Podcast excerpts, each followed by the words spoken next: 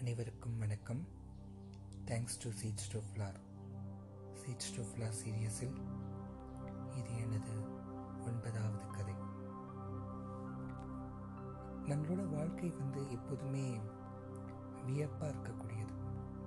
எதுவுமே நம்மளுக்கு சஸ்பென்ஸாக வைக்கக்கூடியது தான் இல்லை? எதிர்பாராமல் நடக்கிற விஷயந்தான் வாழ்க்கையோட சுவாரஸ்யமே. நன்மையாக இருக்கட்டும் தீமையாக இருக்கட்டும். அதை பற்றின ஒரு நாட்டுப்புற கதை ஒன்று சொல்லணும்னு நினைக்கிறேன். பஞ்சம் கேள்விப்பட்டிருப்போம் இல்லையா? பஞ்சக்கா பஞ்சம் வந்துருச்சு அப்படின்லாம் சொல்லுவாங்கல்ல? அந்த மாதிரி ஒரு பஞ்ச காலத்தில் வாழ்ந்துட்டு வர்ற ஒரு விவசாயி பஞ்சத்தினால மிகவும் கஷ்டப்பட்டாராம். ஒருவேளை கஞ்சிக்கு கூட அதற்கு வழி இல்லை. ஃபேமிலியும் பட்டினியால் ரொம்ப கஷ்டப்பட்டாங்க. வேற பக்கம் வேலைக்கு போய் பிழைக்கவும் வழி தெரில. பேசாம தூக்க மாட்டி இறந்து போடலாம் அப்படின்னு சொல்லிட்டு நினைக்கிறாரு. இப்பயுமே விவசாயிக்கு அதே நிலைமை தான் இல்லை?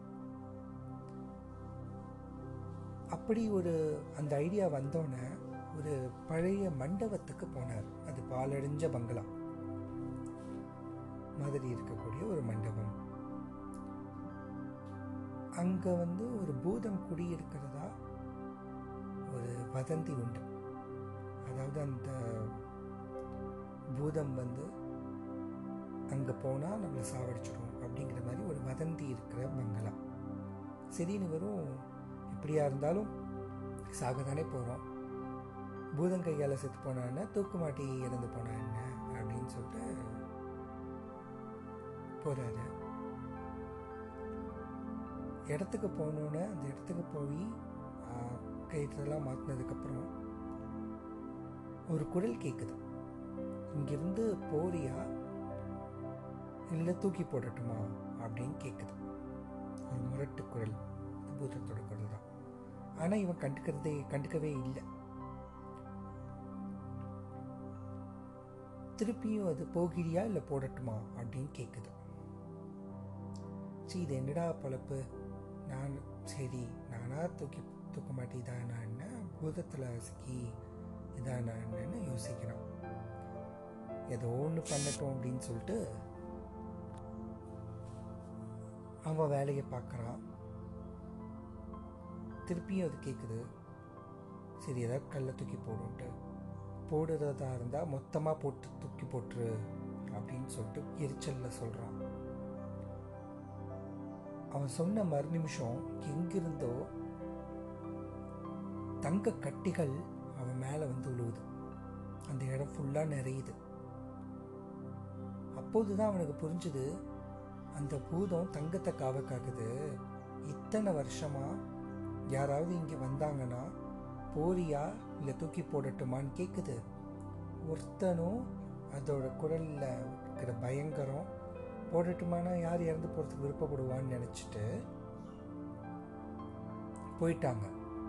ஆனால் இவன் போடட்டுமான்னு கே கேட்டோன்னே அதிர்ஷ்டமாக தங்கம் அத்தனையும் வந்து அவன் இடத்துல நிரம்பிடுது. தூக்கி போட்டு போ.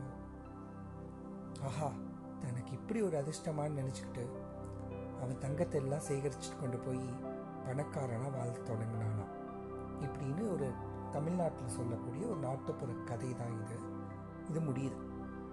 இந்த கதையிலேருந்து எனக்கு தெரிஞ்சதை நான் உங்களுக்கு சொல்கிறேன்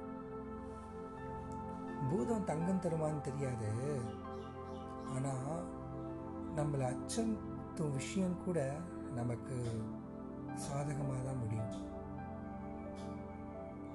எந்த விஷயத்துலேருந்து நம்ம பயனடைவோம்னே நம்மளால் சொல்ல முடியாது. எதிர்பாராத விஷயங்கள் நடப்பதும் எதிர்பார்த்த விஷயங்கள் நடக்காமல் போய்விடுவதும் வாழ்வில் நமக்குரிய நடைமுறை ஒன்று தான் ஆனால் அதில் இருக்கிற புதிரே எந்த செயல் எந்த நேரத்தில் நடக்கிற செயல் நம்மளை வெற்றி அடைய வைக்கிறதுன்னு நம்மளுக்கு தெரியாது.